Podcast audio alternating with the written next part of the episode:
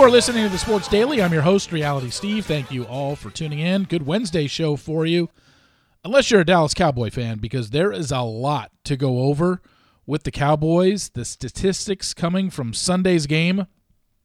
Boy, it's worse than you thought. We'll look ahead to this weekend's games in the divisional round, some numbers to lay at you.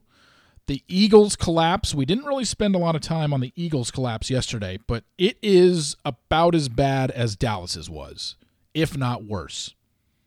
And I'm going to play devil's advocate for a bit in talking about all the sweeping changes people want to make with their teams. And I just want to play devil's advocate. I'm not saying this is what people should do, but there are just some unanswerable questions among fan bases. And I just want to go over them. And we'll get to all that momentarily.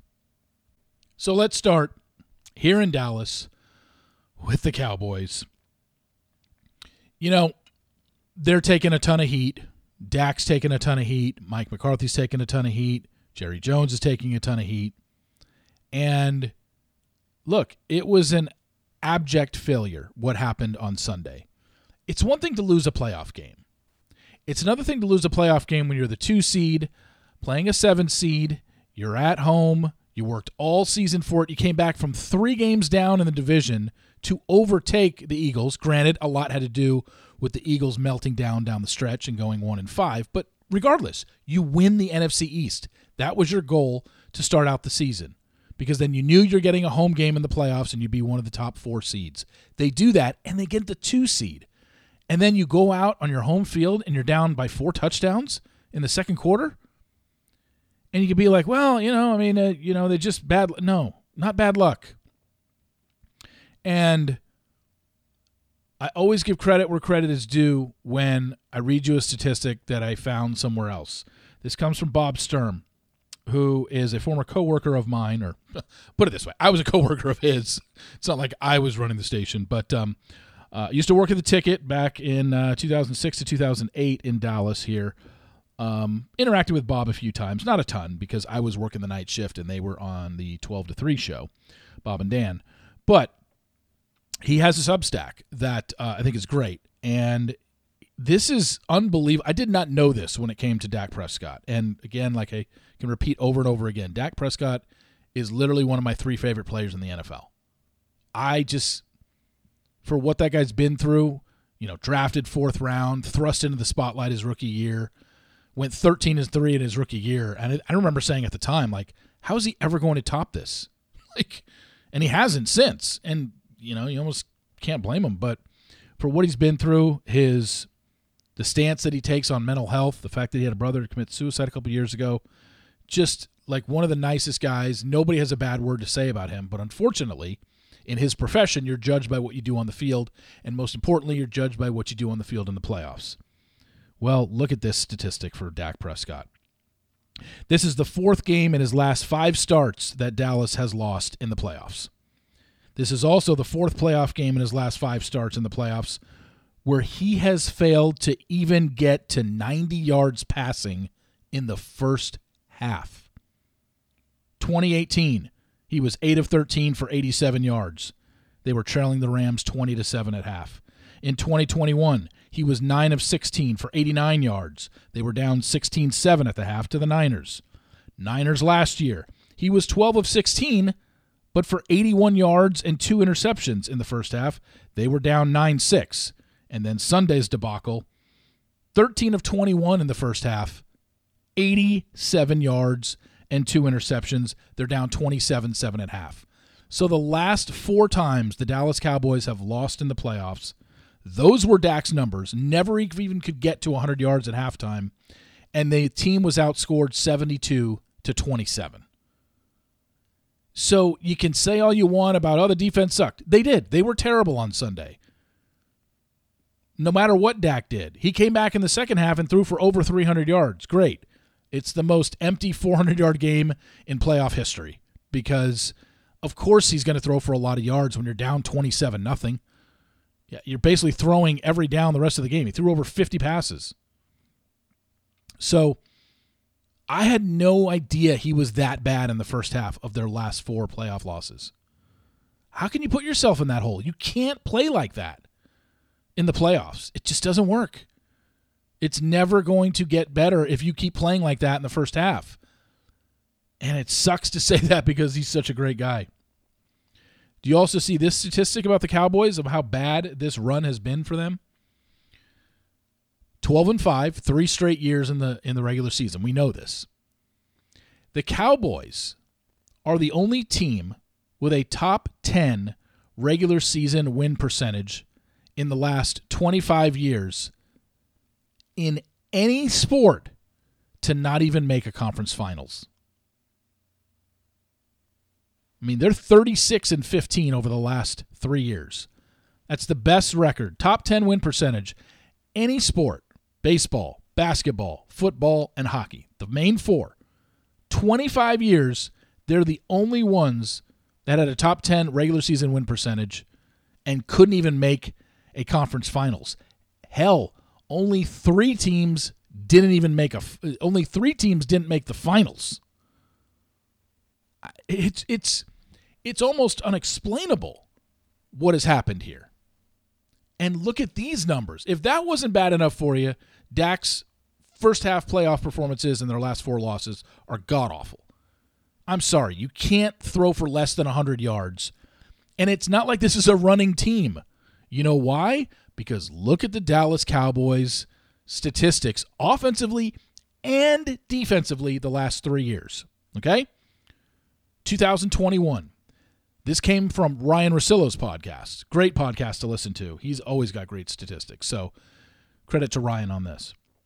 In 2021, they were the three seed against the 49ers. They ended up losing that game. Remember, last play of the game, time ran out where they could have had maybe a 30 yard pass into the end zone to try and win it.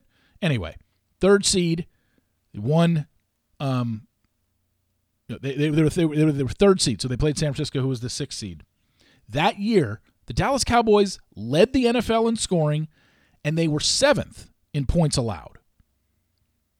2022, fifth seed last year. Ended up losing to San Francisco, but they won their first round playoff game. Last year, as a five seed, they were fourth in the NFL in scoring and fifth in points allowed. This year, against the best seeding they've gotten in a while, the two seed, first in the league in scoring, fifth in points allowed. So it's not like this team stinks.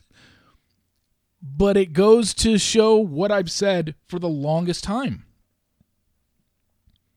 You just can't put anything into regular season statistics. And I'm going to get to this later when I play devil's advocate, but in the last three years, they've been a top 10 offense and defense in the league, yet their playoff record shows one and three. They're basically the Dodgers of the NFL because the Dodgers just boat race everybody. They win their division 10 of the last 11 years, and they get to the playoff and they don't perform. That's all it's come down to with the Cowboys. Now, maybe you can say this year, yeah, they might have been fifth in the league in points allowed, but look at their schedule the Jets, the Giants twice, the Commanders twice, the Rams when the Rams weren't any good, the Patriots. Like, I get it. You probably have to take that in consideration. They didn't play great offenses, so that's why they didn't give up a lot of points. But Dan Quinn's defense, I mean, all I hear for the last three years is everybody singing the praises of Dan Quinn and what a great defensive mind he is. And then I watched that game Sunday and I'm like, where did his mind go? Did he leave it in the locker room? What the hell were they doing out there? How many times did Green Bay just run a basic out pattern and nobody was within 15 yards of the guy? Like a total collapse on both sides of the ball. Why are you the number one team in scoring in the NFL? You put up almost 40 points a game at home in your eight home games. You go undefeated at home and you go 8 0. And in the game that matters the most at home this year, you trail 27 nothing with 3 minutes left in the second quarter. It just it's unfathomable where this comes from. But those statistics are about as telling as you can get. So, another statistic from Ryan Russillo as we move on to the Philadelphia Eagles collapse. And it was a collapse of epic proportions because remember, the Philadelphia Eagles led the Super Bowl last year by double digits at halftime against the Chiefs. One of the best Super Bowls you've ever seen 38 35. Chiefs come back to win. And then Philly comes out this year and starts the season 10 and 1. Has there ever been a bigger collapse in the history of football? Find me one. You can say, "Oh, they made the they they lost in the Super Bowl. The next year they just they never recovered. They didn't even make the playoffs. Or they finished 9 and 7 and were bounced in the first round." No. These were the Super Bowl losers last year who then started the season 10 and 1 and everybody was singing their praises and Jalen Hurts was like minus 300 to win the NFL MVP and then they finished the season 1 and 6? what? You lose 6 of 7 after starting 10 and 1? I mean it makes it's just as confounding and confusing as the Cowboys on how bad they are just in one game in in the playoffs. When they get to the playoffs, they just don't perform like they do during the regular season. Philly, I I, I don't even know how to explain it. Yes, at the ten and one mark, they had just beaten the Cowboys, uh, the Chiefs, and the Bills, but they had a lot of close wins. Remember we went over this. Eight of those ten wins were by one score. So yes, it was going to even out. But when you look at six of seven to end the season in losses and five of those were blowouts. San Francisco manhandled them. Dallas manhandled them. Philly, uh, Tampa Bay manhandled them in the playoffs. The Giants manhandled them in the last game of the season. Like, it wasn't like okay, it evened out because they won so many close games in the first eleven of the season, and they lost some close ones. No, they got routed, and then you knew something was wrong. Did you see Monday night's game? This was a great statistic by Ryan Russillo that he threw out. And I and this is this is straight coaching. The Eagles allowed 10 pressures. You know, they, they track pressures from defenses on quarterbacks. You know, pressured, sacked, forced out of the pocket, all that stuff. The Eagles allowed 10 pressures on Monday night to Jalen Hurts to unblocked rushers. So, because you're watching the game and you're like, my gosh, it just seems like every time Jalen Hurts catches the snap, within two seconds, he's backpedaling and throwing it off his back foot out of bounds. Well, that's because 10 different times Tampa Bay, I guess, confused Philadelphia so much that they sent a rusher who had nobody blocking him. 10 times. I didn't even know that was possible. You would think after three or four or five, when you get to the sidelines and offense, you're like, okay, guys, we, we got to pick up the blitz better. We got to notify. 10 times this happened. That's why. So I don't blame Jalen Hurts for having a, a bad game.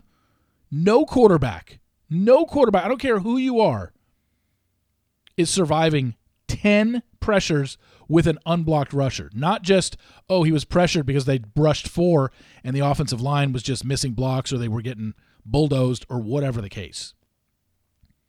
Now, to combat unblocked rushers, the quarterback's got to get the ball out of his hands. So this is on the offensive coordinator because at some point you have to be like, well, we're, we're sucking at picking up the blitz tonight. So we might as well just get the ball out of Jalen's hands. Like right when he catches it, throw a wide receiver screen, throw a slant, and hope the guy breaks a tackle. But I, have never even heard of something like that. Where 10 times a quarterback was pressured because of an unblocked rusher. I've heard a quarterback pressured at the end of the game, you know, had 12 or 15 pressures, and you just watch a game and it's like, oh my gosh, this quarterback is running for his life all game long. Watch any Washington Commander game this season. All the sacks that Sam Howell was under, all the pressures he got. Bryce Young was terrible in the pocket most of the season. How many times he was sacked? So that counts as obviously a pressure as well. But now we got our answer as to why Jalen looks so bad. How, how do you not fix this? Like I said, this was, and I think Troy Aikman had a great quote. He was on Scott Van Pelt after the game on Monday night, and he said, "Look, you know, uh, you know, obviously the broadcasters talk to both teams in the couple days leading up to the game, and I don't want to say Troy revealed something that he shouldn't have, but he was very candid and said, "Look, players and coaches all the time say the right things but you could feel it that he basically said Philly and Philly uh, players and coaches were saying all the right things leading up to this game, but you could get a sense that they didn't actually believe it. So if if the announcer for the game picked up on that and then you saw what was happening out there on Monday night, where it didn't even look like this team cared. I mean, just have some pride at some point. Like, Jesus Christ.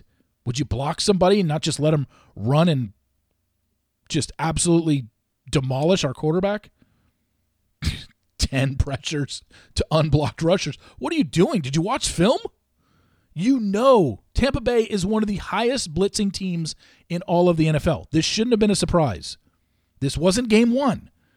This was game 18 of the season, and Philly just had no clue what to do. It's it's absolutely crazy. Anyway, getting ahead to this weekend's games in the divisional round, the biggest statistic going around right now, and I'll share it with you, centers around that first game on Saturday, which is Houston at Baltimore. Right now, I believe it's Baltimore minus nine and a half. Some places might have it down to nine. Houston and Baltimore played in the first game of the season in Baltimore, same location the game is this Saturday. And Houston was a nine and a half point favorite in game one. Excuse me. Baltimore was a nine and a half point favorite in week one, which makes a hell of a lot of sense because you had a rookie quarterback playing in his starting in his first NFL game and a rookie head coach in DeMeco Ryans. You're telling me 18 weeks later, the line is the same? What am I missing here? This is an automatic play on the Houston Texans. And look, maybe Baltimore wins by two touchdowns. I don't know. But uh, you have to play Houston. Why would you not? They're basically saying Houston hasn't gotten any better since week one. And it's like, yeah, yeah, they have. They lost the week one game 26 to 9. Why is that interesting? Why is that relevant? Lamar Jackson, the last three years, is one and eight against the spread when it's seven or more. Remember when we bet against them after they had that big win and then they were playing Arizona the following week and I said this is such a trap line. Everyone's going to be all over Baltimore because they just had an impressive win. They just blew the I think it was right after they blew the Lions out at home and then they go on the road to play Arizona and Arizona was the worst team in the league at that point. And I was like, it's too many points. And they ended up covering. Well, Lamar Jackson has covered one out of nine games when he's been a favorite of seven points or more in the last three years. Now, that one cover was week one against the Texans, but I'm sorry, this isn't the same Texans team. Was, that was CJ Stroud's first start and DeMeco Ryans' first game. I'd say they're a little bit better. Um, so if you're interested, uh, that's a that's an automatic bet on the Houston Texans plus the nine, nine and a half. I, I just think that's too many points. And like I said, I told you what happened four years ago. Everybody just assumes that the two teams that get a bye are just going to win easily because they've had rest and they're playing a team that's inferior to them. Well, if that were the case, then the one seeds would win every single game and we'd have ones playing ones in the Super Bowl every single year. And I told you the statistic. What is it? 14 out of 48 because the first 10 Super Bowls did not have seedings. So since they went to seedings in Super Bowls only 14 times has the one played the one and all you have to do as a one seed to get to the Super Bowl is win two home games. And yet, what, 33% of the time they can't do it. Or only 33% of the time they do do it. Am I doing my math right there? Well, you know what I'm talking about. It's only happened 14 out of 48 times. Have both number one seeds been able to win two home games? That's all we're asking. Just win two. They haven't been able to do it 34 out of 48 times. So keep that in mind. And four years ago, like I said, Baltimore was 14 and 2 four years ago. In come the Tennessee Titans, who finished the season 9 and 7. Lamar Jackson was the MVP that season, like he's probably going to be the MVP this season. And what did the Tennessee Titans do? They beat him by 16 points, 28 12. So, as good as somebody looked during the regular season, I, I know I beat you over the head with this every single sport and every single playoff season. Regular season does not matter whatsoever. It means absolutely nothing. It places you in a certain place in terms of seating and home versus away, but even that doesn't play much of a role. I mean, home teams dominated in week one of the NFL playoffs. The only home team to lose, of course, Dallas Cowboys, but just keep that in mind. I'm not saying Houston's going to win, but if you're, you know, gun to my head, who I like in this game, spread wise, I think that's too many points. I'll take the Texans plus the nine and a half. So I wanted to end with this, and I wanted to play a little devil's advocate here for the Cowboy fans and the Eagle fans who are just up in arms about their coaching staff and we need to fire everybody and all this stuff. Look, I'm not saying that Nick Sirianni doesn't deserve to be fired because I think he lost the team. Mike McCarthy didn't lose the team, but for whatever reason, in playoff situations when the pressure is on, he just melts and the team melts every time. We've gotten three years of it.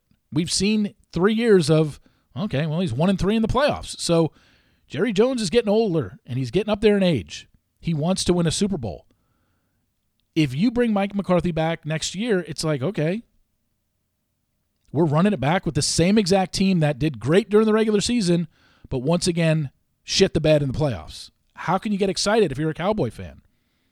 Cowboys could go 13 and 3 in the regular season next year and have the number one offense in the NFL like they have for two of the last 3 years. What will it matter? So the devil's advocate is this. What exactly do fans want? You know? Because the Cowboys are doing something right. It's not like they're fluking their way into the playoffs. They've had a good offense.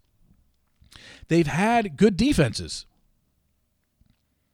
You can't fire the players. I mean, you, you can, but you know, the biggest culprit, as we went over in the first five minutes, is how Dak has performed in the first half of playoff games. He's been terrible, flat out terrible.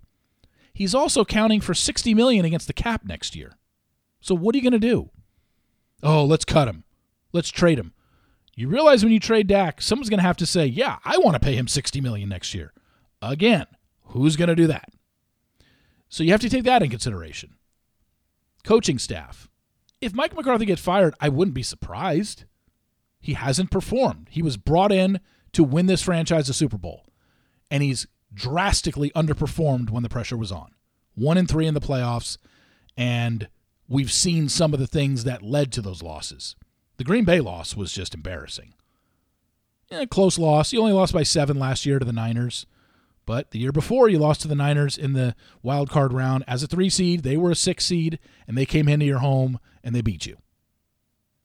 So I, the writing is on the wall. I can see it. But to play devil's advocate, it's almost like, well, what's good enough for you as a fan? Do you want a coach that at least gets you there every year and then you just kind of cross your fingers and hope you play better?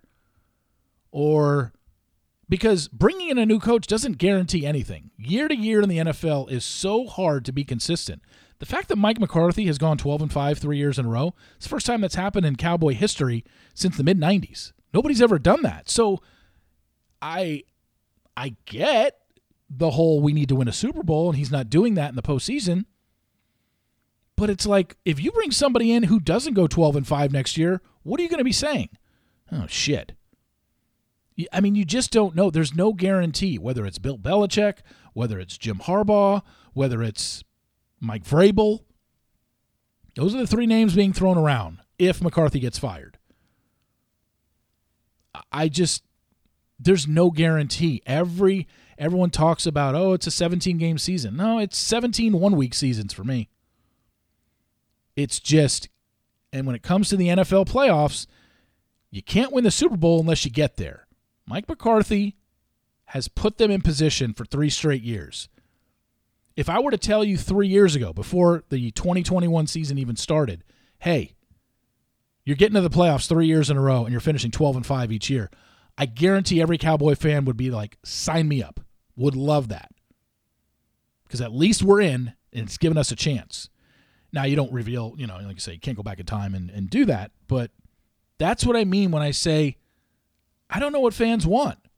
Nick Sirianni took your team to the Super Bowl last year, Eagles fans, and then started you 10 and 1. And you're basically, if he loses his job, he's losing his job over a seven game bad stretch. Not saying it's not justified, but I'm just telling you to look at it and it's like, whoa, wait a second. Now, if there's other stuff going on, which reports are locker room stuff, coach doesn't have a lot of respect in the locker room, then you're dealing with something different. But looking at those numbers, it's just incredible to think that a guy could take a team to the Super Bowl and one year later be out of a job because of a bad stretch. So I think for Philly, it just needs to be dissected. And I, maybe I'm I'm not in the Philly scene, so I don't know exactly what was going on behind the scenes and what was going on in the locker room there. But doesn't it seem kind of crazy? I mean, we might have two coaches replaced this year in the NFC East, who are the top two seeds in the NFC East this year, Dallas and Philly. Who one coach has gone 12 and 5 three straight years and brought you to the playoffs three straight years, and one coach brought you to the Super Bowl last year and had you out 10 and 1 this year, and they both might be out of a job. That's it's very very bizarre to think of. It's like what do you want? New coaches don't guarantee anything. You could say, well, then if we keep with status quo, we're going to get repeating the same thing. And, you know, the definition of insanity is doing the same thing over and over, expecting a different result. Yeah, it is. But I kind of liken it, and I, again, I kind of liken it to the Texas Rangers. Texas Rangers were a nothing baseball franchise. They had two Super Bowl, uh, two World Series appearances in what, 11 and 12, just out of nowhere, and they lost both of them. They were irrelevant for the longest time. And all of a sudden, they just get on a run in the playoffs. After ending the season about as poorly as you could, losing home field advantage, having to go on the road, and then having the greatest postseason ever for a road team, winning every road game you play in the Major League Baseball postseason. It's just, it's unexplainable. They might be irrelevant for the next 20 years, the Rangers baseball franchise. We don't know. But for one year, they struck gold. While Mike McCarthy has not given you reason to think things are going to change in the postseason, and Dak has been terrible in the first half of his last four playoff losses. What if next year it just clicks? The thing is, you just don't know. I know it's easy to say that now, but I don't know. I'm just playing devil's advocate because all it takes is one good playoff run. That's all. One good playoff run. One of the statistics that I love to throw out is Eli Manning. Guy won two Super Bowls. Both times he won the Super Bowl, he was playing on Wild Card Weekend. 4 and 0. Two Super Bowl runs, 8 and 0, beating the New England Patriots both times. Eli Manning never won another playoff game outside of those two Super Bowl runs. it's pretty amazing when you think about it, but it just goes to show all it takes is one run. I'm sure once he won that first one, they'd be like, oh my God, Eli's one of the best quarterbacks in ever in playoff history. And then they do nothing for four years. And then they go back and they have another run, 4 0 in the playoff. And you're just like, wow. He never won a playoff game outside of those two runs. So you can't tell me that it's impossible for Dak Prescott to have a great playoff run sometime. Right now, not very good. Two and five. He's never had a good playoff run yet. But all it takes is him going 3 and 0 or 4 and 0 if they play on wild card weekend and they don't and you know or they get a 1 seed and they go 3 and 0 and win the Super Bowl. Then he's either 5 and 5 in his career playoff record or 6 and 5 and everything changes. But right now, he's 2 and 5 and he's 1 and 3 under Mike McCarthy in the playoffs. I'm just throwing it out there. All it takes is one good season. Anyway, thank you all for listening. I really appreciate it please uh, follow me on Apple Podcasts. Also, rate and review. The uh, daily roundup is up on uh, my website or on this on my other podcast feed if you want to check that out. So, again, thank you all for listening. I really appreciate it. And remember, sports will always be the greatest reality show on television.